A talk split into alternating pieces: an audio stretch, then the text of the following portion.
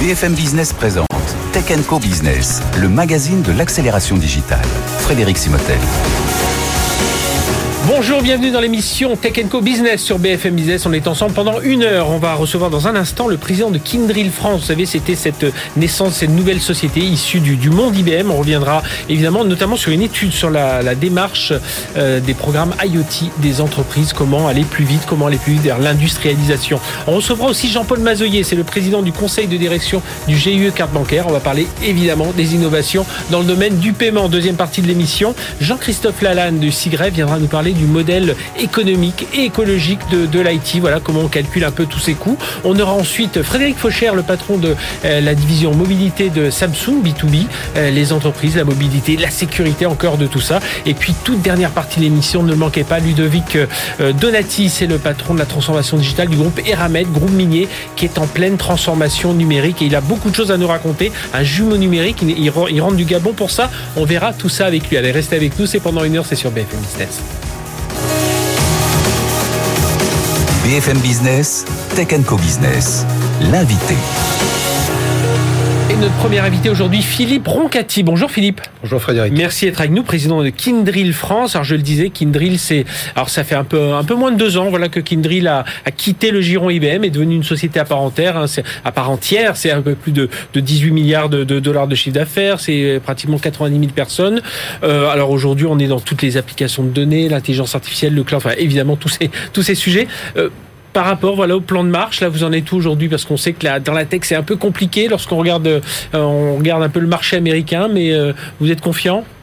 Alors, nous sommes confiants et nous tenons euh, les objectifs qui avaient été présentés juste avant notre introduction en bourse mhm. en octobre 2021 par Martin Schroeter, notre chairman et CEO, et David Wischner, notre directeur financier. Ils avaient donné un certain nombre d'objectifs jusqu'à l'horizon 2025 et nous sommes alignés avec ces objectifs. Voilà, parce que pas évident de voilà de euh, dans, on connaît tous IBM et de voilà voir comment on fait la, la scission, les clients, les collaborateurs. En tout cas là, on vous reçoit aujourd'hui dans le cadre d'une étude sur l'industrialisation des démarches IoT, donc Internet des objets et Edge aussi, parce que justement on comprend que de plus en plus il faut rapprocher le, le, traitement de ces données du, du, du centre de, de, de, production de, de, ces données. Euh, alors, si je regarde, c'est parce que c'est fait sur les entreprises françaises, c'est ça qui est intéressant. 86% des entreprises ont entamé une, une démarche. 64% ont déjà fait même des, des POC, hein, euh, c'est-à-dire déjà des premiers tests. Ça, c'est le côté positif. Euh, seulement 20% industrialisent, ça c'est le côté un peu euh, le, verre à, moitié plein. pourquoi, selon vous, ce passage à l'échelle est, aussi limité? Alors, en effet, 86% des entreprises ont, ont, démarré une démarche mmh. IoT. Donc c'est donc bien une réalité. Mais ça n'est pas encore une généralité, en effet. Parce que c'est euh, cette démarche-là, elle est, elle est importante. Elle fait, elle fait rentrer un certain nombre de euh, de, de, paramètres. Euh, imaginez un iceberg avec une partie euh, émergée et une partie immergée. La partie émergée, c'est l'ensemble des capteurs, mhm. donc des machines, euh, des, des, des, capteurs de vibration, des cap... c'est cet ensemble-là. Et puis sous la part, donc la partie immergée, c'est les infrastructures, c'est les réseaux, c'est la cyber, le cyber-risque, mhm. c'est euh, des données euh, particulières, c'est l'ensemble de la gestion de cette partie-là qui euh, doit être traitée de manière holistique pour permettre cette industrialisation et donc cette mise à l'échelle. Donc, donc, donc ça, va prendre un peu de temps. C'est toute cette infrastructure là qui, est compliquée à, mettre en œuvre. Est-ce qu'il y a, il a pas un côté aussi Alors je crois que c'est ce que dit l'étude. Hein, les entreprises prennent finalement peu de risques aujourd'hui dans l'IoT. Elles vont beaucoup vers des projets qui ont des ROI euh, euh, calculables plus facilement. Je voyais gestion des stocks, optimisation de la production, traçabilité des produits. Oui. Euh, oui, robotisation de la logistique. En fait, quand il y a une expansion très forte euh, de l'exploitation des données en production mhm. euh, et en supply chain. Et, et donc, face à cette, à cette, à cette augmentation forte des données et de l'utilisation euh, des objets connectés, euh, il faut passer ensuite à l'industrialisation. Pourquoi mmh. l'industrialisation? Parce que on a noté notamment dans cette étude, Frédéric, que euh, deux tiers des entreprises sondées, on en a sondé à peu près 92, hein, de plus de 500 salariés. Entreprises françaises, hein, Oui, entreprises hein. françaises. Je rappelle d'ailleurs les, les secteurs, euh, il y avait l'industrie, bien sûr, le mhm. transport, euh, il y avait l'énergie, les utilities, et bien sûr le commerce de détail mhm. et de gros et 50% des sondés étaient des décideurs dans l'informatique et les 50 autres pourcents étaient des décideurs dans les métiers. Donc en fin de compte, un panel assez homogène. il y a d'ailleurs eu ensuite une étude qualitative où il y a eu 13 enquêtes détaillées euh, dans les mêmes secteurs mhm. au niveau de, de, différents dirigeants. Et il se dégage quoi notamment C'est que deux tiers de ces entreprises et de ces décideurs euh, privilégient de plus en plus un équilibre entre le local et le central. Et, euh, et c'est pour, alors pour des raisons euh, très opérationnelles. Euh, le local va permettre euh, euh, de diminuer les bandes passantes, mhm. va permettre de répondre à des problématiques de latence. C'est peut-être ça tout à l'heure, vous parliez d'infrastructure. Est-ce que c'est ça qui explique un peu que on tarde un peu pour certains à passer à l'industrialisation? C'est que tout d'un coup on se rend compte que voilà vouloir mettre ça, parce qu'au départ on imagine des capteurs, des grands clouds, hop, les données vont là-bas, elles sont traitées, ça revient. Et puis on se rend compte, parce qu'on est dans les transports, parce qu'on est, on le voit bien dans le monde de l'automobile, il faut des, des centres euh, bah, il faut davantage de traitement local. Et, c'est là où on se dit, ah tiens, finalement, on va peut-être rapatrier ces datas plutôt en local, et c'est ça qui prend du temps. De Alors, pas les rapatrier, les gérer, elles sont déjà en local. Hein. on va éviter, en effet, de les... Euh, justement, c'est réfléchir à tout ça. Ah, oui, ben, vous avez cité un, bon exemple, l'automobile. Euh, l'automobile autonome, le véhicule autonome, est un exemple concret de l'association de euh, l'IoT et de l'edge computing. Mhm. Donc tout est rassemblé, les deux permettent de gérer en temps réel euh, les données dont ce véhicule a besoin pour pouvoir rouler de manière totalement autonome. Et donc le vrai, le véritable enjeu de demain, parce que l'innovation coûte cher, c'est euh, cette mise à l'échelle et cette industrialisation. Mhm. Mais compte tenu de l'ensemble des variables que l'on doit gérer, des différents euh, éléments à la fois technologiques, organisationnels, de gouvernance, c'est pas simple. Euh, ça demande donc un premier apprentissage. Et donc la bonne nouvelle, c'est que 86 des entreprises sondées sont rentrées en phase d'apprentissage. Et donc, et on voit bien, on sait que pas à l'horizon 2025, le chiffre, euh, je ne suis pas capable d'ailleurs de mettre les zéros euh, derrière ce chiffre. On parle de 175 zettabytes donc de données liées mhm. aux objets euh, connectés. je crois qu'en 2016, c'était 1 zettabyte. Je crois que ça veut dire 10 puissance 21. Donc c'est juste pour montrer qu'on ne peut pas faire autrement que de passer à l'industrialisation. Et donc pour accompagner ce, cet équilibre entre le local et le central, il faut industrialiser et donc faire cette mise à l'échelle. Mais il y a pas mal de contraintes quand même. Ça veut dire des contraintes de problématiques de réseau, des problèmes de, des problématiques de gestion de données, des problématiques de cybersécurité. Vous l'avez, vous l'avez dit tout à l'heure. Donc euh, c'est un peu ça qui, qui, enfin, qui freine, qui ralentit. On a besoin de vraiment être, quand on veut y aller, euh, surtout sur des données industrielles, des données de transport, des données. On parlait de la voiture. Il faut qu'on soit vraiment sûr de soi. Il faut, en fin de compte, on parlait d'apprentissage tout à l'heure, donc des différents euh, métiers de l'IT et des métiers euh, mhm. de, l'entreprise. Euh, cette phase d'apprentissage étant euh, de, plus en plus importante, les gens, les, donc les entreprises se préparent à cette mise à l'échelle et c'est là où des entreprises comme celle que je représente, Kindrill, notre savoir-faire, c'est de travailler sous la partie donc immergée de l'iceberg. Aujourd'hui, en en ayant 700 euh, 000 serveurs au niveau mondial, 400 data centers, le plus gros euh, euh, réseau mondial privé. Nous met dans une position extrêmement intéressante pour accompagner nos clients mhm. dans cette, ce passage à l'échelle, dans cette industrialisation. eux, ce qu'ils doivent comprendre, vos clients, c'est trouver l'équilibre entre l'infra local et l'infra oui.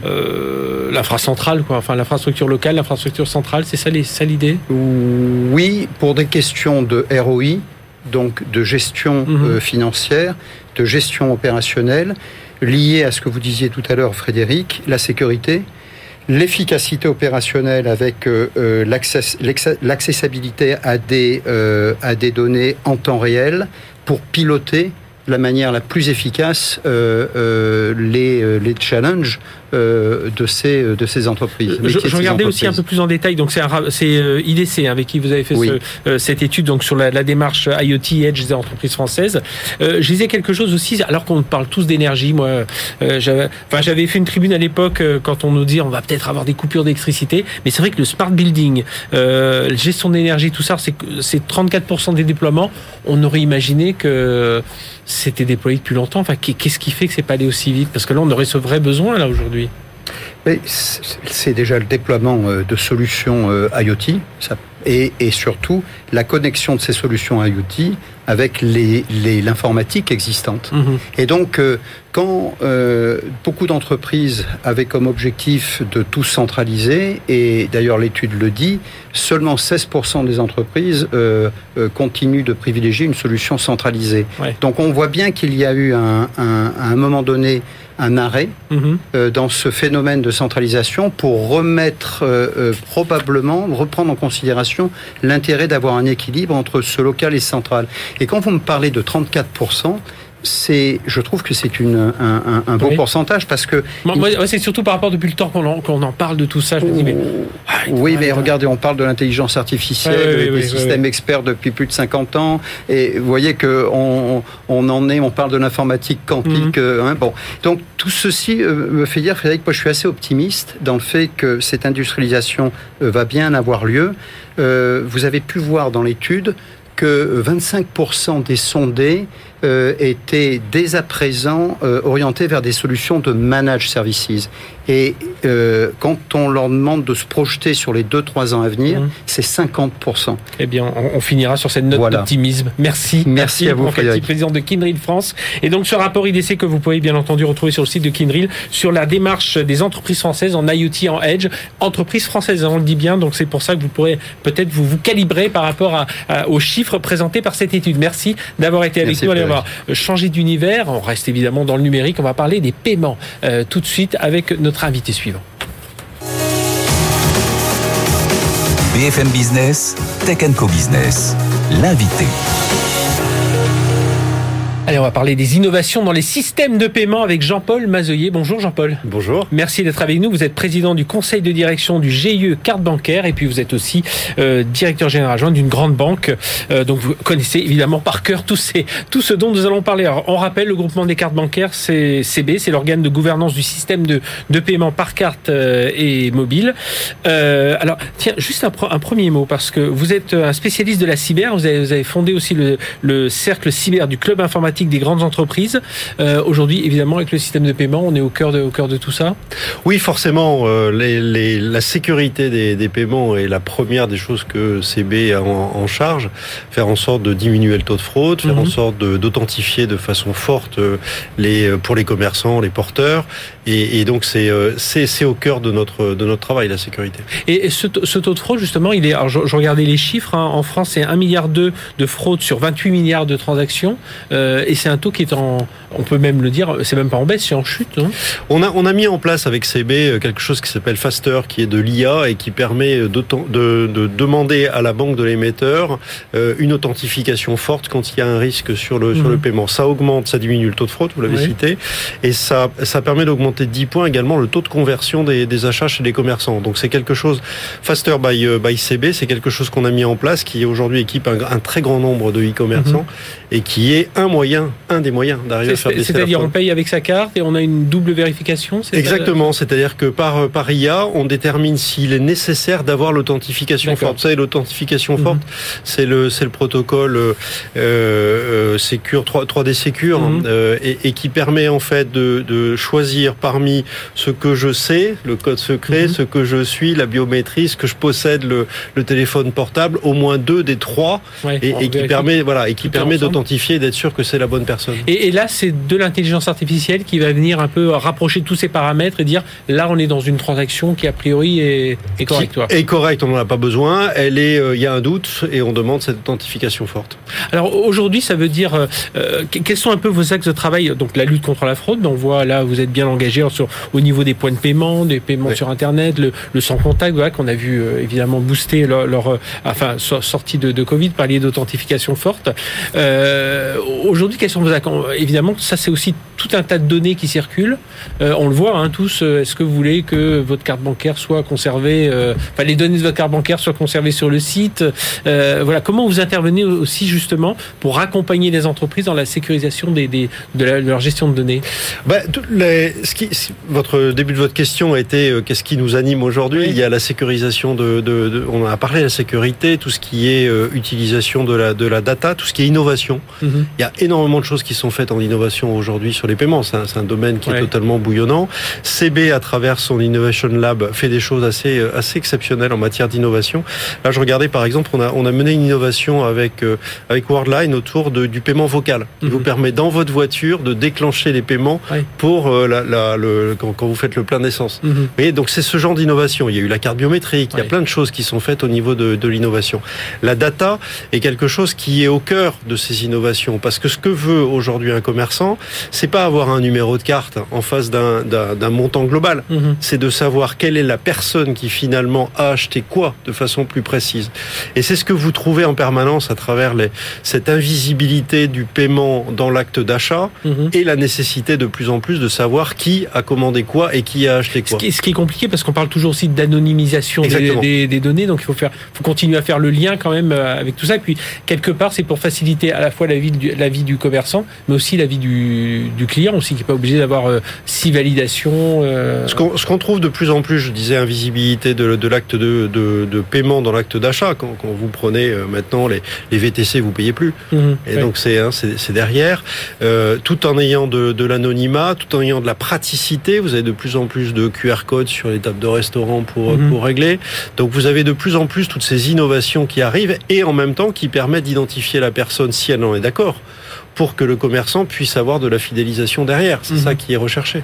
Euh, Aujourd'hui, on voit parmi les tendances du paiement, on voit le paiement fractionné, le, euh, le paiement même au moment de la commande. Là, j'ai vu Colissimo préparer des choses en ce sens. Ça, ça signifie quoi pour vous Où est-ce que vous inscrivez justement dans cette chaîne de valeur ben, On essaye de suivre ces, de ces innovations, toutes les innovations et toute la chaîne de valeur. On essaye que CB soit présent un petit peu partout. Ça va poser une question également pour les acteurs traditionnels. Hein. Mhm, les, les, banques sont aujourd'hui les, les, les acquéreurs pour, le, pour tous les paiements, elles vont devoir bouger d'une façon ou d'une autre à un moment. Euh, et, et, ce que ce que cherche à faire CB, c'est d'être euh, en suivi de ces innovations, en, en précurseur de l'innovation de temps en mhm. temps, et d'être systématiquement sur tous les éléments de la chaîne de valeur. Est-ce que dans, dans cet univers aussi, il y a des enjeux de souveraineté? Euh, on sait que vous avez euh, vous avez signé un accord récemment avec Stripe, entreprise américaine, mais euh, voilà, est-ce que là, parce que dans d'autres domaines, et vous le connaissez bien, parce que vous vous travaillez évidemment beaucoup dans, dans le digital, on parle beaucoup de souveraineté dans le cloud, dans la data, enfin il y a tout un, un ensemble de, de, de domaines. Est-ce que là aussi, dans le domaine des paiements, et justement le, le rôle que doit jouer le, le, le GU carte bancaire, GUCB la première réponse à la souveraineté en France, c'est le GIE carte bancaire. Aujourd'hui, deux tiers des dépenses courantes des Français sont faits par le système, le schéma de paiement carte bancaire, et mhm. qui est euh, franco-français, euh, détenu par les grandes banques. Vous savez, l'année prochaine, on fêtera les 40 ans du, GIE carte bancaire. Et, finalement, on a un système totalement souverain en France et qui permet d'avoir ce, modèle-là. Après, si j'élargis un petit peu le, champ, euh, c'est la souveraineté à un niveau européen. Mhm. Vous savez, on a, on a essayé avec l'initiative européenne des paiements d'avoir un schéma sur un petit peu sur le modèle du GIE carte bancaire à un niveau européen, un schéma carte. Mhm. On n'a pas réussi à le faire. Là, EPI est en train d'évoluer vers les systèmes. Qu'est-ce qui bloque pour que ça marche au niveau européen? Ben, la, position, le, la position par rapport à la carte bancaire est pas du tout la même. Finalement, les, les c'est culturel C'est culturel. Les pays ont des, des points de, départ qui sont pas les mêmes. Mhm. Il y a des pays qui sont déjà passés beaucoup sur l'instant payment et sur les systèmes de wallet, qui fait que pour eux, la carte n'est pas quelque chose qui est euh, très euh, très porteur à, mhm. court terme. Donc, EPI euh, e est en train d'aller vers un système de wallet qui sera certainement demain un autre modèle de paiement. Vous savez, il y a aujourd'hui la monétique, les cartes, c'est boosté par la diminution du cash et des chèques. Hein, la numérisation mhm. des, des, paiements. Demain, je pense qu'on aura et de la carte et de l'instant payment. Et donc, pour la souveraineté, il y a une initiative européenne qui est autour des, des wallets aujourd'hui. Mais sur la partie franco-française, le GIE carte bancaire est la réponse en matière de mhm. souveraineté. Alors, le, le, GIE carte bancaire, justement, a signé avec, euh, avec Stripe, le, qui fait des systèmes de paiement pour les entreprises. Le but aussi, j'imagine, dans, dans dans tout cela, vous parliez de, de, enfin, d'invisibilité derrière, mais évidemment il y a une, infrastructure, c'est d'avoir tout ce côté sans couture. Hein. c'est ça le. le c'est exactement ça. Ce que l'on trouve aujourd'hui comme euh, comme paiement, vous l'avez de plus en plus, je l'ai évoqué avec des QR codes qu'on trouve maintenant dans les restaurants, de plus en mhm. plus dans les magasins où vous flashez un QR code et ça vous permet immédiatement d'avoir le paiement. Et ce qui marche également de plus en plus, c'est évidemment le développement du e-commerce et le développement de, de l'omnicanal. Donc là aussi, il faut qu'on ait des systèmes de d'invisibilité de ces paiements mhm. d'internet à l'intérieur de l'acte d'achat le plus sans couture possible. J'ai parlé de sécurité au début mhm. de notre notre entretien. C'est tous ces sujets-là qui sont à, qui sont à embarquer. Et ce que l'on voit, c'est qu'il y a aujourd'hui l'arrivée de grands acteurs technologiques. Mhm. On a cité euh, Stripe, euh, on a cité Worldline qui est une entreprise française, il y en a, il y en a plein d'autres.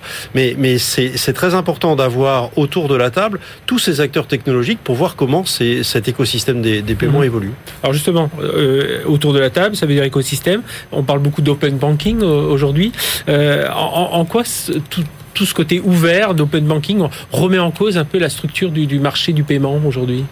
Ben, Vous avez, vous avez toutes, les, toutes ces entreprises tech qui ont des, des, moyens considérables en recherche et développement, qui viennent d'abord dans ce qu'on appelle l'acceptation, la façon dont on capte les paiements, mhm. que ce soit en proximité ou que ce soit sur Internet, c'est-à-dire la relation avec le commerçant et avec le porteur de la carte. Et ça, on voit apparaître toutes ces fintech hein, qui, qui rentrent avec l'objectif de la data, on l'a évoqué. Sur la, le deuxième métier qui est celui de l'acquisition, qui est finalement le métier plutôt de settlement au niveau bancaire. Là, ce sont les, grands acteurs, les grandes banques traditionnelles qui font cet, cet exercice-là. Ce que l'on voit apparaître de plus en plus, c'est de la concurrence mmh. entre ah les deux.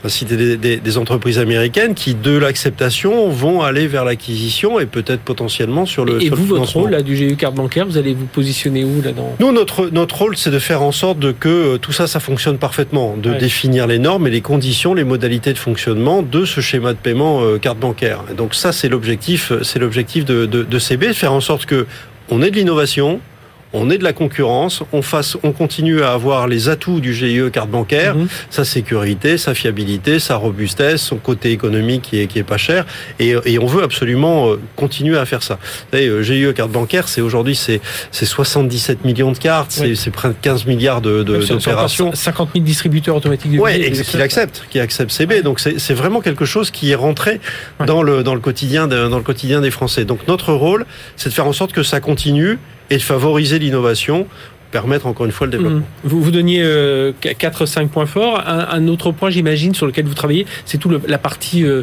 développement durable, écologie, parce que voilà, dans, dans la fabrication des cartes, euh, qu'est-ce que qu'est-ce qu'il y a comme innovation là dans ce domaine aujourd'hui? On essaye de faire en sorte que les cartes soient plus longues, avec une durée de vie plus longue, de manière mmh. à les renouveler moins moins fréquemment. On travaille sur des cartes recyclables parce que ça aussi c'est un moyen d'y arriver. Puis après il y a tout ce qui est, euh, alors ça c'est en général dans les établissements, tout ce qui est le green IT pour arriver à baisser la consommation euh, électrique. Bah, c'est euh, quelques mesures pour arriver à, à diminuer l'empreinte l'empreinte carbone.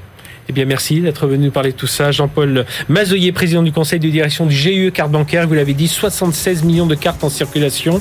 Euh, c'est 15 milliards de transactions, dont 7 milliards en mode sans contact. Voilà. Soit un volume d'affaires de 685 milliards d'euros. Enfin, voilà. Il y a beaucoup de beaucoup d'argent qui circule quand même, beaucoup de transactions. Merci d'être venu nous parler de tout ça. On se retrouve dans un instant, on marque une courte pause. On, on parlera, tiens, ben, on continuera à parler euh, finance avec euh, Jean-Christophe Lalanne dans un instant sur le, le coût des systèmes d'information. C'est tout de suite sur BFM Business. BFM Business présente Tech Co Business, le magazine de l'accélération digitale. Frédéric Simotel. Allez, on est reparti ensemble pour une demi-heure. On va démarrer tout de suite en parlant du modèle de pilotage économique et écologique de l'IT avec Jean-Christophe Lalanne. Bonjour Jean-Christophe. Bonjour Frédéric. Alors qui est à, la ville, senior advisor du groupe Air France, mais qui intervient aujourd'hui en tant que vice-président du SIGREF. Vous savez, chaque semaine, un membre du SIGREF vient nous, nous parler. Le SIGREF, c'est cette association qui regroupe 155 euh, responsables euh, de la transformation numérique, euh, informatique des, de grandes entreprises et grandes administrations. Et et aujourd'hui, donc, on parle de. Alors, euh, oui, c'est un, modèle de coût de l'IT qui. Euh, alors, ça fait 20 ans, évidemment. Enfin, ça fait une vingtaine d'années que vous travaillez dessus au sein, au sein du SIGREF. Euh, alors, expliquez-nous un peu. Vous, en, gros, vous cherchez à voir quels sont les, un peu les, les, les piliers, enfin, les points sur lesquels il faut porter son attention pour comprendre un peu comment euh, Voilà, le, le système de coût d'un- système d'information. Bon, déjà, merci de nous avoir donné cette opportunité de parler d'un sujet qui est un peu peut-être rébarbatif, c'est la question des coûts. Oui. Et toujours euh, challenger hein, l'informatique sur ses coûts. Donc euh, d'abord, ce, ce modèle, il est euh, disponible sur la plateforme du SIGREF. Mhm. C'est la quatrième révision d'un modèle d'analyse des coûts et de, de présentation des coûts que nous avions euh, initialisé en 2006 déjà, et donc qui fait régulièrement l'objet d'une actualisation en fonction des technologies et des évolutions. On y reviendra tout à Et l'heure. puis qui est intéressant parce qu'il est, aussi par secteur. hein. On n'est pas unique. C'est pas le système d'information au sens large. L'énergie, les transports. Enfin, il y a tout un. Alors il est, il est, il est multisectoriel, totalement ouvert, Ouais. il est gratuit, euh, il est déjà à un certain niveau de détail, donc ce qui permet à chaque entreprise, et même des entreprises plus petites que celles qui sont classiquement euh, Mhm. aussi grèves, de, de s'en inspirer. Euh, bon, comment ça fonctionne? C'est très simple, hein, et je pense que beaucoup de, de, de nos téléspectateurs ou auditeurs connaissent. On part d'abord des ressources. Parce que finalement, des ressources, c'est des ressources logicielles, matérielles, des ressources humaines, des loyers.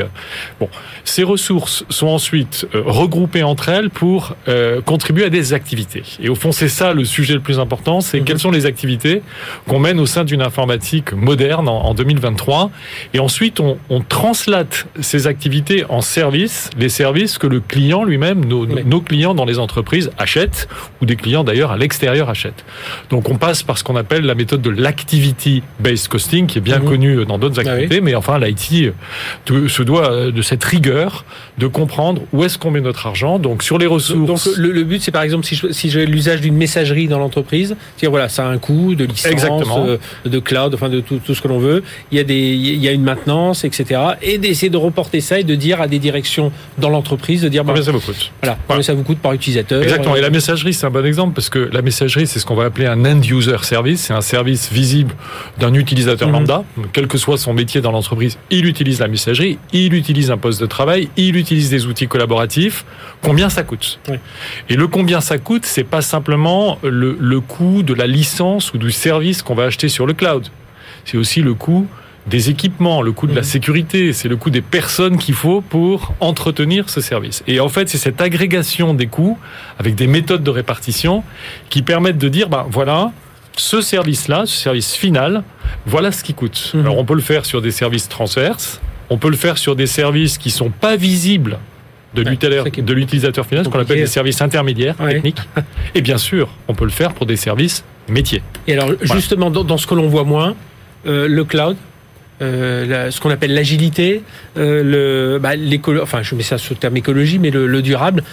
Voilà. Là, ça devient compliqué un peu. de- Alors c'est c'est de ça. retranscrire et- ça pour des pour des Tout à fait. métiers. Donc, euh, avec euh, 80 personnes environ euh, membres de nos, de, enfin, qui sont dans les équipes de nos membres, une trentaine de membres, on a essayé d'intégrer euh, dans cette nouvelle édition trois éléments importants.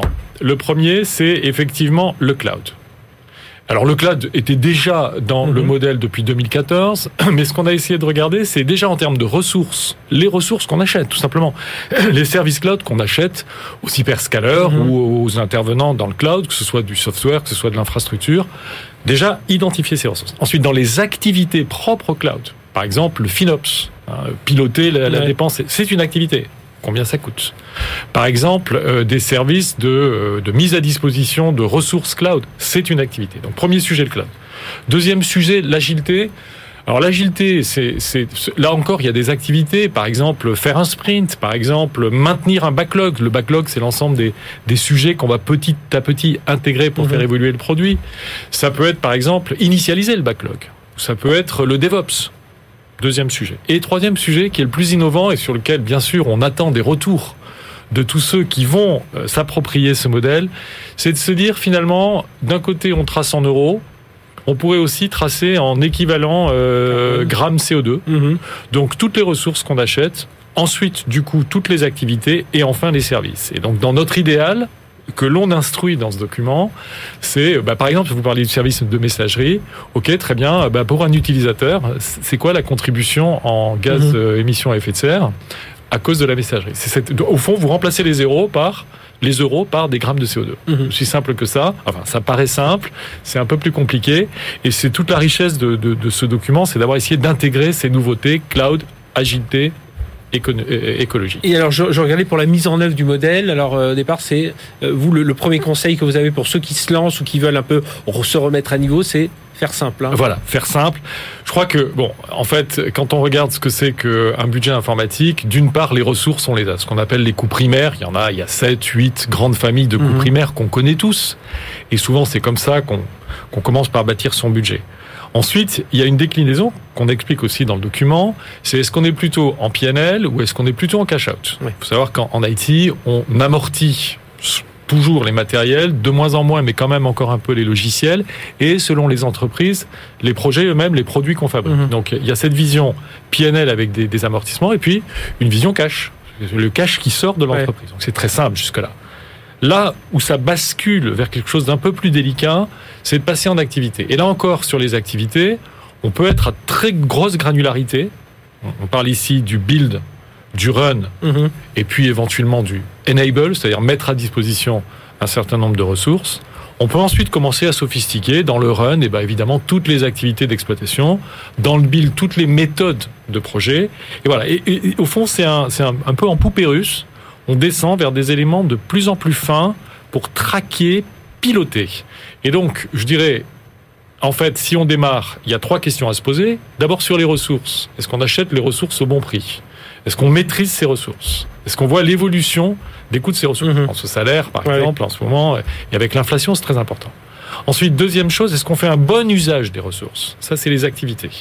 Et est-ce qu'on peut se comparer à l'extérieur, puisque en fait, derrière ces travaux, il y a le benchmarking, oui. qui permet de se comparer, bien sûr. Alors, on ne dit rien là-dedans, simplement, c'est important d'avoir le même modèle d'entreprise à entreprise pour se comparer. Donc, ces activités, est-ce qu'on les paye le bon prix finalement? Est-ce que est-ce qu'on utilise au mieux les ressources de l'activité? Et puis, troisième sujet, et là, c'est le dernier niveau de sophistication du modèle, c'est quel service on vend et on fait payer à mhm. nos clients finaux, internes ou externes. Et est-ce que le prix que nos clients finaux payent est valable et apporte la valeur par rapport aux gains qui sont attendus de la part de ces services? Donc c'est voilà, je pense qu'il faut partir très simple, puis petit à petit, grâce à cette descendre, euh, descendre dans le détail et puis euh, ouvrir cette boîte noire donc de la DSI, montrer derrière comment on peut créer, créer de la valeur et on conclut là-dessus Oui, on conclut simplement pour dire qu'on attend aussi des contributions de tous les lecteurs. Oui, sa vocation évolue. Voilà, il suffit d'aller télécharger le modèle et de nous apporter ce que vous comprenez, ce que vous comprenez pas pour faire la cinquième édition dans 2-3 ans. Eh bien, merci Jean-Christophe Lalanne d'être venu parler de senior advisor du groupe Air France et donc aujourd'hui intervenant au titre de la vice-présidence du CIGREF, donc pour ce modèle de pilotage économique et écologique de l'IT à retrouver évidemment sur le site du CIGREF. Vous avez compris, hein, on commence simplement, on progresse et puis on arrive à avoir cette structure de coût. Merci d'avoir été avec nous. Merci d'avoir parlé mobilité et sécurité tout de suite avec notre invité suivant. BFM Business, Tech Co Business, l'invité. Allez, on est reparti. Je vous l'ai dit, on va parler mobilité. On est à quelques quelques jours hein, du salon du Mobile World Congress de Barcelone, où voilà tout le gratin des télécoms euh, mobiles mondiaux seront là-bas. Et justement, Samsung il sera aussi et nous recevons Frédéric Faucher. Bonjour. Bonjour. Frédéric, merci d'être avec nous, directeur de la division B2B mobilité chez Samsung. Euh, bah, parlons nouveautés, hein, démarrons nouveautés pour les professionnels. C'est pour parler produits purement et simplement, c'est le Galaxy S23, hein, c'est ça le, le, le, flagship euh, le qui, nouveau, qui, qui, arrive. Le nouveau flagship, absolument, Frédéric, qu'on vient, qu'on vient de lancer le, 17 février, euh, qui est un produit euh, qui qui va arriver sous, euh, sous le concept d'entreprise d'édition, mhm. hein, proposer aux entreprises un maximum de sécurité, euh, d'agilité également, avec des produits qui vont rester deux ans sur le marché, et puis qui vont leur permettre également de euh, d'utiliser la suite Nox, donc de mhm. paramétrer, configurer, administrer leur flotte de terminaux à distance pour, euh, pour simplifier un ça, peu la Ça, c'est un axe fort qui est pris avec... Euh, parce qu'évidemment, lorsqu'on parle des, de lancement de, de, euh, de smartphones, on est souvent un peu le côté grand public, hein, l'appareil photo, le, le stockage, la vitesse. Mais là, sur celui-ci, vous assistez vraiment sous tous les services offerts pour les entreprises, parce qu'aujourd'hui, ben, on le sait, hein, on, est, on est vraiment dans la protection du, du endpoint user, enfin voilà, de, de l'utilisateur au sein d'un système d'information avec un utilisateur forcément avec un smartphone mobile. Ouais. Bah, la sécurité, c'est maintenant un des, un des, des piliers des, des DSI hein, pour, mhm. euh, pour être sûr que les, terminaux protègent parfaitement les datas. C'était une approche qui était très grand compte, historiquement. Mhm. Et on vient de voir maintenant que les, les PME, euh, à travers une, une étude qu'on a lancée avec l'IFOP, 95% des dirigeants de PME veulent des produits sécurisés. Et ça, c'est plutôt récent. Alors, ils veulent des produits sécurisés, c'est-à-dire qu'on on réussit à faire, parce que évidemment, il est compliqué pour un collaborateur d'avoir deux smartphones en général. On essaie de tout avoir en, en un seul, donc on, on mêle un peu le produit perso. Ça veut dire que avec Nox, par exemple, vous réussissez à étanchéifier, euh, c'est ça, hein, la, la partie pro de la partie euh, perso. Alors d'abord, on a maintenant des produits qui sont systématiquement double SIM. Oui. Donc on n'a plus besoin d'avoir deux produits différents. On met ces deux SIM pro perso sur son smartphone et on se simplifie la vie.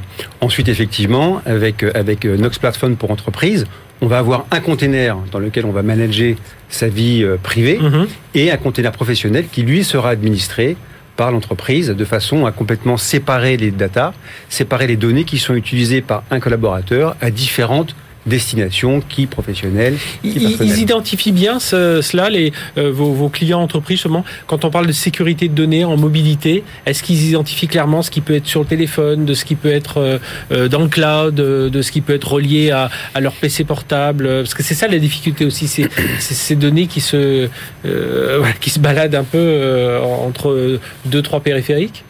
Alors, je pense qu'il y, a une- il y a une maîtrise des sujets assez différente en fonction de la taille de l'entreprise. Euh, bien évidemment, les grands groupes ont euh, des, des directions des systèmes d'information qui sont Mhm. très structurées, qui sont assez en avant sur ces sujets. Euh, c'est moins le cas euh, au sein des petites Mhm. entreprises qui forcément ont des dirigeants qui font un petit peu tout Ouais. et qui sont pas des spécialistes de la protection des data, mais des data. En revanche, la prise de conscience, là, je trouve qu'elle est en train de, de- de Ouais. progresser assez fortement et que maintenant, euh, même sur le segment des petites entreprises, on sait qu'on est vulnérable. On sait que les mobiles sont particulièrement exposés à des attaques parce que c'est avec les mobiles maintenant qu'on transmet beaucoup plus d'informations Mhm.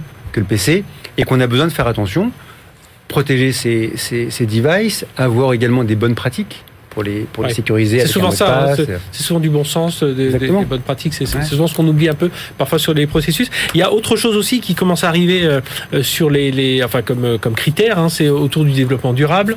Euh, donc là, alors évidemment, dans la fabrication, la conception euh, des produits, Samsung y, y travaille. Mais euh, qu'est-ce qu'ils vous demandent aujourd'hui les, les clients? Alors, on parle de l'obsolescence, alors des équipements qui vont durer plus longtemps. Ouais. Euh, voilà, ce sur quoi sur quoi vous travaillez et, et quelles sont les demandes de vos clients aujourd'hui dans ce, dans ce domaine? Le premier axe, c'est allonger la durée de vie des produits. Ouais. Donc ça, c'est, ça, c'est, ça, c'est évident. Donc, on se doit euh, de travailler avec Google pour euh, maintenant euh, offrir 5 ans de mise à jour majeure Mhm. d'OS et également 5 jours de mise à jour des failles de sécurité. Ouais. Hein, pour être en capacité, en fait, de conserver son produit un maximum de temps, mais en étant persuadé qu'on ne fait pas l'impasse sur un niveau de traitement des failles de sécurité et qu'on a un produit qui sera toujours au, au- au- au Mhm. plus au goût du jour avec des mises à jour du système d'exploitation. Donc ça, c'est un, un point important.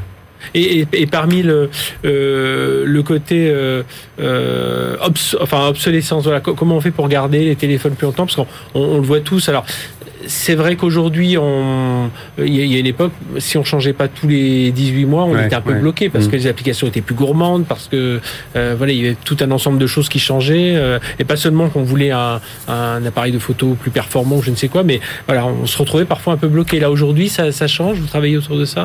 Alors, il y a, hum, il y a un élément qui est important, c'est la prédictibilité euh, des, des, des, des- des produits, savoir quel est leur niveau de performance. Mhm. Je reviens sur Nox avec Nox Asset Intelligence, qui aujourd'hui vous permet euh, de vérifier euh, le niveau de performance de votre processeur, de votre batterie, s'il y a des applications que vous utilisez qui sont trop gourmandes et qui freinent en fait la bonne Mhm. performance du produit, de façon à ce que vous puissiez intervenir sur l'application, la développer et la mettre à niveau.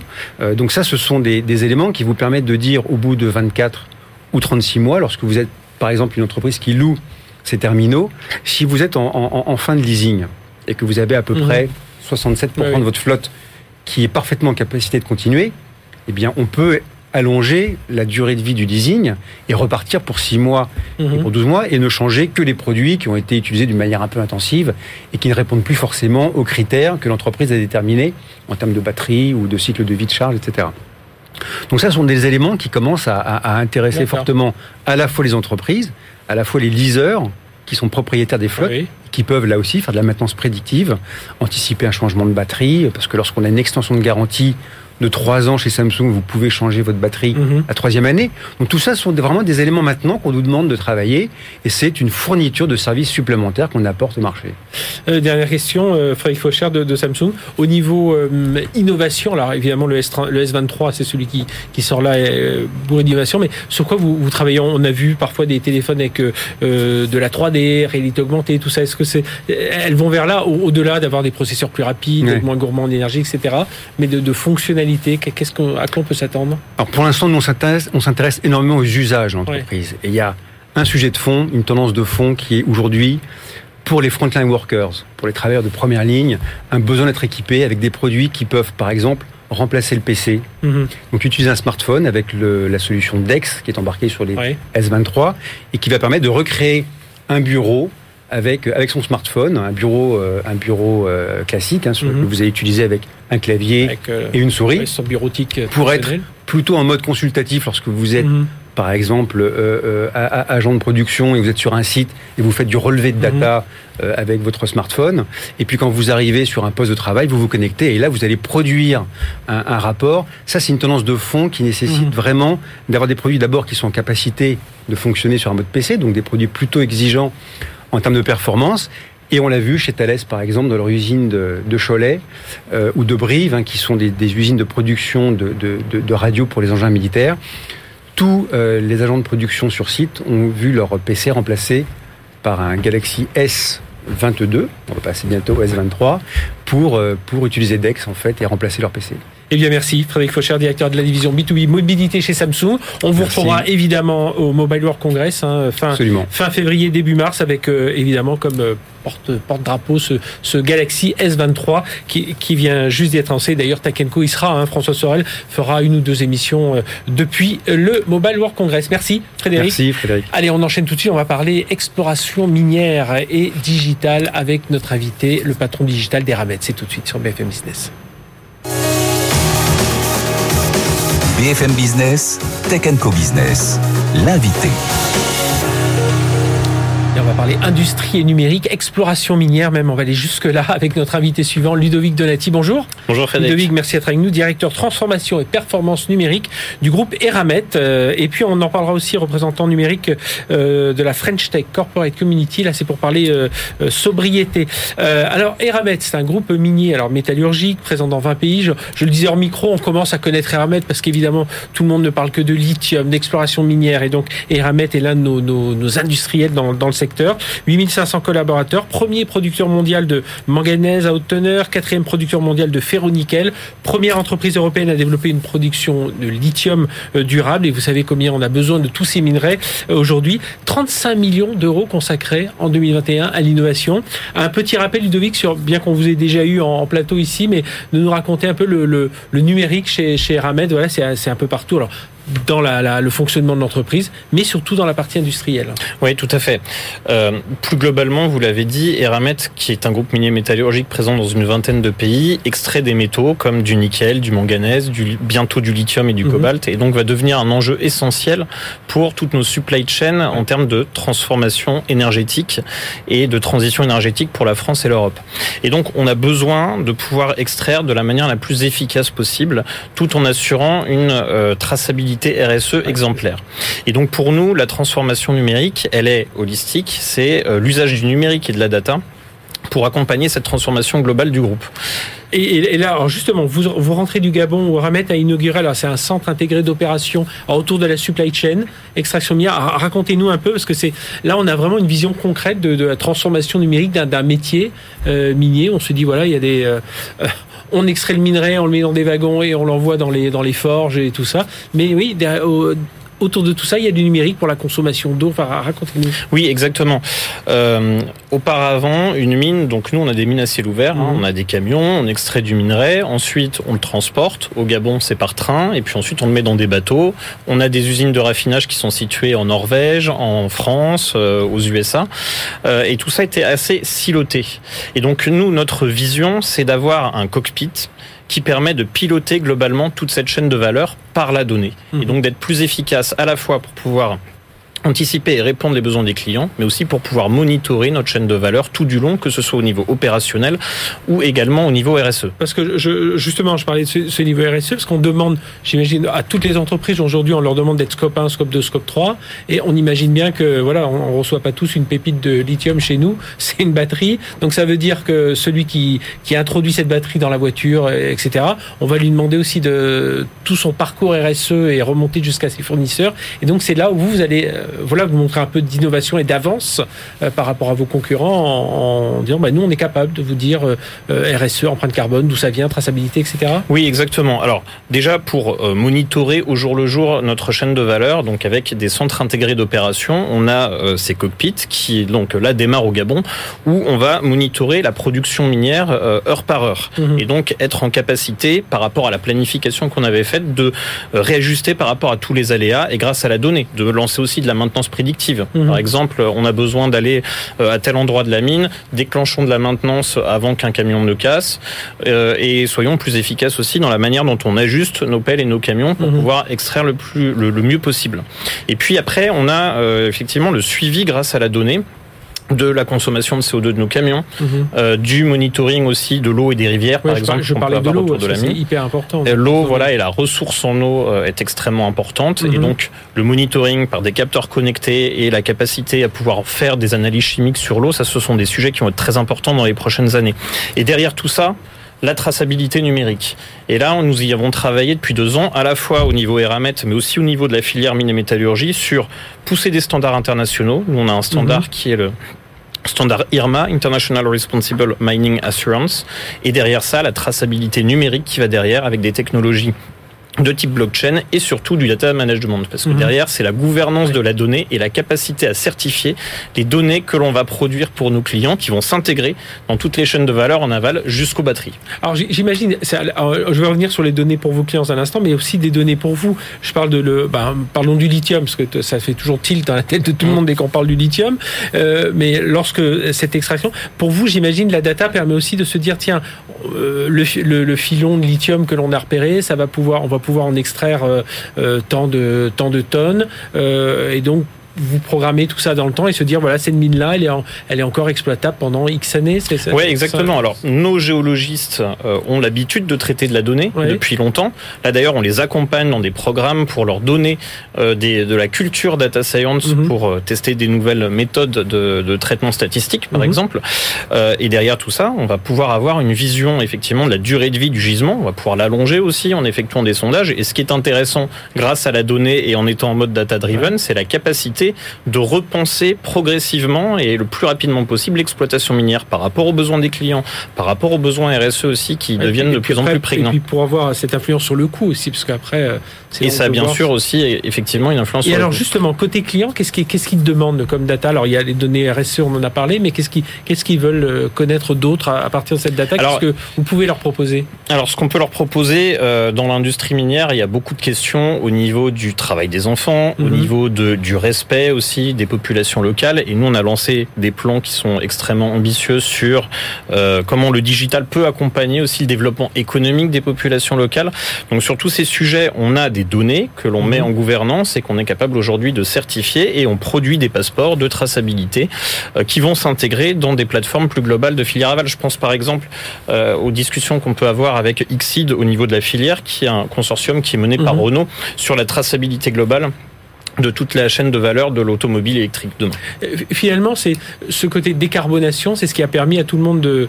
Euh, bah, vous parlez d'un passeport de traçabilité, mais on part du, de la décarbonation. On dit voilà, là on a notre traçabilité, mais ça va vous amener à faire de la traçabilité sur tout un tas d'autres d'autres paramètres. C'est un peu. Euh, Exactement. La traçabilité. on va dire décarbonation est un peu le moteur ou le déclencheur. Traçabilité plus globale RSE avec des enjeux aussi au niveau de la biodiversité et puis de la traçabilité opérationnelle pour pouvoir être plus efficace, arriver à anticiper aussi les enjeux parce que finalement le monde de l'industrie minière et métallurgique euh, est très lié aux enjeux géopolitiques et on voit toutes les crises qu'on a subies à la fois Covid et puis maintenant la guerre en Ukraine mhm. avec beaucoup de tensions géopolitiques qui retentissent aussi sur nous et qui deviennent donc des enjeux de société extrêmement importants.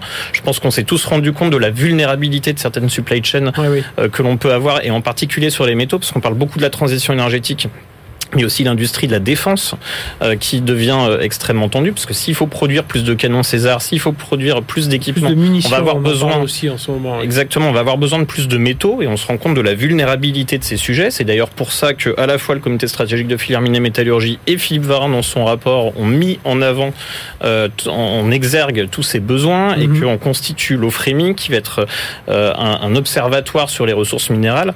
Et derrière, pour moi, les enjeux, c'est la data toujours et la manière dont on va pouvoir échanger des données à la fois au niveau du gouvernement et au niveau des industriels pour pouvoir sécuriser ces chaînes de valeur. Donc pour moi, le numérique et la data sont vraiment des enjeux clés si on Mhm. veut revenir à une souveraineté ou en tout cas minimiser les risques sur nos chaînes de valeur. Oui, et les enjeux de souveraineté pour la France et l'Europe vraiment sont des données extrêmement précises que juste euh, avant on avait Exactement. des, des, euh, euh, des enfin on parlait en tonnes de production etc là on, peut descendre beaucoup plus dans le détail alors vous êtes aussi euh, euh, en charge c'est la French Tech Corporate Community donc là c'est pour que les industriels français notamment s'intéressent de plus près à ce digital enfin cette association digital et, et industrie Tout à fait. Les CDO euh, Et- de tous les grands également. groupes, Ouais. voilà, on peut dire du SBF 120, sont Mhm. réunis sous l'égide de Nicolas Guérin qui a fondé la mission avec Cédrico et maintenant Mhm. euh, Jean-Noël Barrot, le ministre du numérique. Euh, Et nous travaillons sur différents sujets, dont un euh, qui me tient beaucoup à cœur, qui euh, concerne le numérique et l'environnement. On a publié déjà euh, avec une mission qui avait été euh, menée par euh, Thomas Domini et Muriel Barnéo un starter kit, euh, ainsi qu'une réflexion sur euh, tous les paramètres qui permettent de mesurer l'impact du numérique. Et on est en train de développer un simulateur d'impact environnemental des, des projets numériques. Et je m'en sers moi-même pour la gestion du portefeuille de, oui. de projets Eramet. Si on prend un exemple euh, au Sénégal, euh, on se sert d'images récupérées par drone pour monitorer la biodiversité et la revégétalisation du site sur lesquels on extrait du minerai. Donc on a développé des algorithmes de computer vision et on s'est intéressé à l'impact euh, en termes de CO2, puis ensuite sur d'autres composantes de ces algorithmes eux-mêmes par rapport à des méthodes traditionnelles classiques. Et on voit un apport véritablement positif du numérique avec une réduction de l'impact carbone à utiliser ces algorithmes et cette data euh, par rapport à des méthodes traditionnelles de prendre la voiture et de rouler dans le désert pendant des jours. Et, et je reviens aussi sur un point que vous, vous donniez tout à l'heure. Vous disiez voilà, il y a des ingénieurs à qui on demande de travailler davantage sur la data, parce que là aussi, et euh, à chaque fois que vous venez, on en parle. L'important, c'est l'humain, c'est la formation, c'est impliquer que tout le monde s'implique aussi dans cette euh, avoir une data propre. euh, enfin c'est vraiment comprendre que cette data, c'est presque aussi important que le minerai qui est, qui est extrait. Complètement. On parle de data mining. euh, il y a mining dedans, c'est extrêmement important et je pense que c'est valable sur toutes euh, sur toutes les couches, c'est-à-dire sur la partie opérationnelle,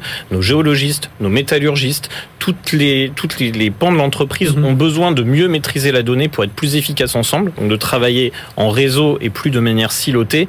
Et je pense même qu'au niveau des filières, c'est exactement la même chose et l'interopérabilité entre les filières va devenir pour moi un élément clé Et, si on et veut ça, réussir ça cette prend. transition. La, la, la, la mayonnaise est en train de prendre, si je peux exprimer ainsi. Oui, la mayonnaise est en train de prendre, puisqu'on voit, hein, nous, euh, chez Hermet, on met en place ces centres intégrés d'opération Mhm. qui finalement transforment aussi les manières dont on, Oui. on- on collabore tous ensemble. On collabore entre les sites et puis euh, au niveau corporate euh, à Paris avec toutes ces données dont on dispose.